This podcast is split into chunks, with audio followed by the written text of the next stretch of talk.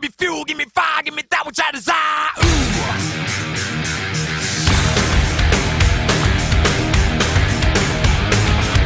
Ooh. Today is Friday, May 28th, straight up not having a good time. Nashville Predators eliminated late last night in Nashville against the Carolina Hurricanes. In what was for 50 minutes of the 65 played. The game once again went in overtime. It was a great game. It was an awesome series. According to Bally Sports, it was the second closest series through 5 games in NHL history dating back to the 1979 season. Pretty awesome, and it was very enjoyable throughout. The Canes, a heavy favorite. Most picked them to win in 5 or 6 games. Never really jumped out as a team that should be favored by that much. The Preds hung with them pretty tough throughout.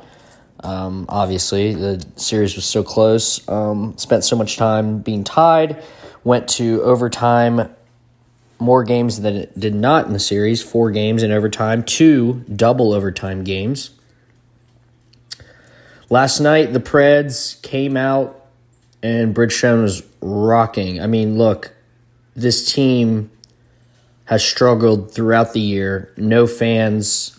Having no fans at their arena, I think, hurt them more than any other team in the NHL. They play so much better with a full crowd. Bridgestone last night, I think they had 14 or 15,000. You couldn't see an empty seat in the arena. Place was rocking. As I said earlier, for the first 2 periods, it was an amazing game. The Preds actually, I don't want to say dominated, but they were definitely the better team and actually looked competent on offense, which the majority of this season they have not. Had the Canes on the ropes, couldn't finish, couldn't get out to a 2-0, 2-goal lead, which really bit them in the ass in the third period. The Canes absolutely dominated the third period. At one point, to start the period, the Canes were out shooting the Preds 11-2. That only got worse. Canes tie the game, I think, 12 or 13 minutes into the period. Jordan Martinook takes out Roman Josi with a high hit. Josi's out for the game. And the Preds down to 5 D-men. It was pretty much over. The guys were out of gas, and you could just tell it was not gonna go the Preds' way last night. About halfway into the game, or in the third period, all momentum was in Carolina's favor. The Preds couldn't even set up on offense. Basically, what they just had to clear the puck. And hope that they could stop Carolina. And when you have a goalie like Juuse Saros for most of the game last night, that was the case. He was lights out, standing on his head, stopping some of these shots. It was a very impressive showing by Saros. Unfortunately, it was not enough. As I said, the Preds were down to 5D. They were gassed. Obviously, I think when you play in Games 3 and 4 go to double overtime. Game 5, you go to overtime. And then, obviously, Game 6 last night, go to overtime once again. The guys were just cooked. And this Preds roster, I mean, they no doubt have a talented roster. You got guys like Roman Josi, Ryan Ellis, Ekholm, all on defense. Offense, you have Forsberg, Ryan Johansson, who, give him credit, everyone likes to talk shit about him.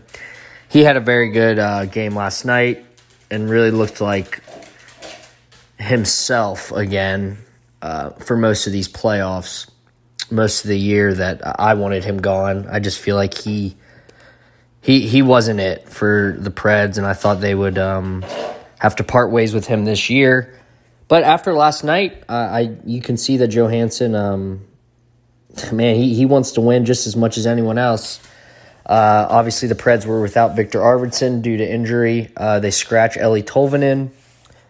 who is a dynamic goal scorer. So we basically wanted to, as we pretty much did the whole playoff series, beat up on the Canes, have the tough lineups.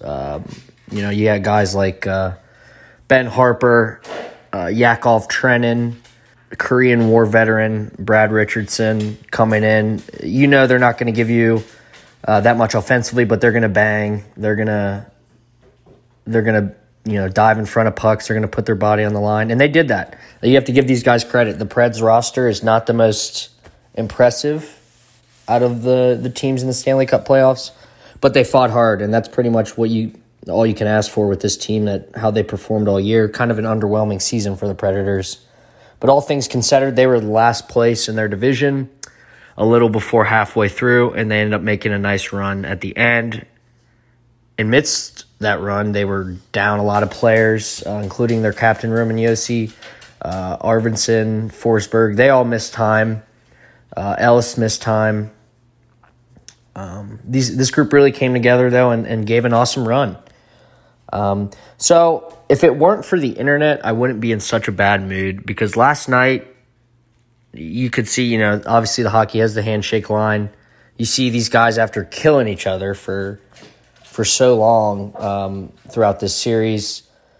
They're all cool with each other. I thought the Martinook hit on Roman Josi was dirty. Obviously the Preds and most other people that know hockey better than I do say it wasn't, so there wasn't much retaliation. And after the game, Preds and Canes are cool. That's fine. Great series.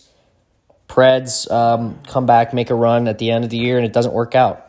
It's fine. Then you get on Twitter, and that's why I'm so fucking pissed. Last night I was up till late just doing everything I can to not tweet at some of these people, some of these Canes fans. By the way, the way to look at this series was Canes were the 2 seed, the Preds were a 7, heavy favorites, and the Predators hung with them. And I don't want to say we're the better team throughout any of the series, but they were just as good as the Canes, a Canes team that dominated the regular season and looked like a cup favorite going into the playoffs. This Preds team that was kind of duct taped together, injured, banged up, hadn't had much success until at the end of the season. That Preds team gave the Canes everything, and then some. And the Canes fans want to get on Twitter and act like they were the underdog or something. I mean, it's ridiculous. I mean, you got these Canes fans on Twitter acting like this was the biggest series, making fun of, we'll see it's trash, you guys sucked.